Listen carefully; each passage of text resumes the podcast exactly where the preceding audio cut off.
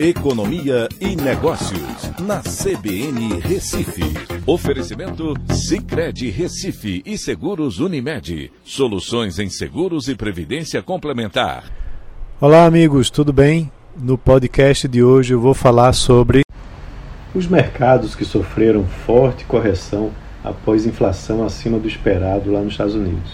A expectativa é que o Fed, né, o Banco Central Americano, eleve os juros no ritmo mais forte que o já precificado pelo mercado, derrubou bolsas mundo afora, bem como os preços de commodities e também de criptomoedas. Para se ter uma ideia, o Bitcoin chegou a cair mais de 18%.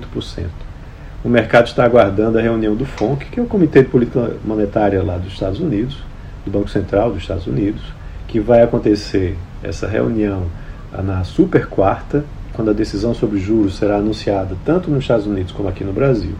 Lá, o aumento de 50 pontos percentuais é, no, no, já estão precificados, né? porém, uh, isso pode ser ainda maior. Se fala agora em 75 pontos percentuais.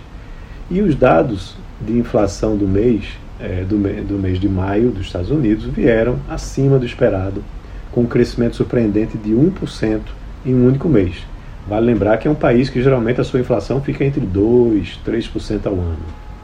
Algo muito fora do comum para lá e puxado principalmente pelos combustíveis, que tiveram elevação em um ano de mais de 100%, enquanto que isso também terminou disseminando em diversos produtos.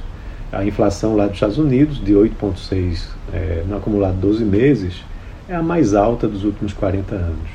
Então, desde domingo que os mercados começaram a precificar esse sentimento mais contracionista do possível posicionamento do FONC, e os índices futuros de bolsas despencaram, levando preços de commodities e cotação de criptomoedas junto para baixo.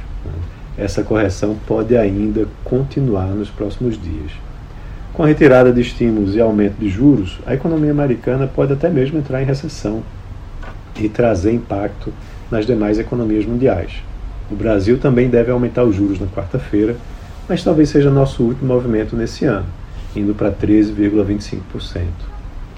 O dólar também sofreu forte valorização devido ao movimento de investidores para os títulos americanos, levando de volta a um patamar de, acima de R$ reais.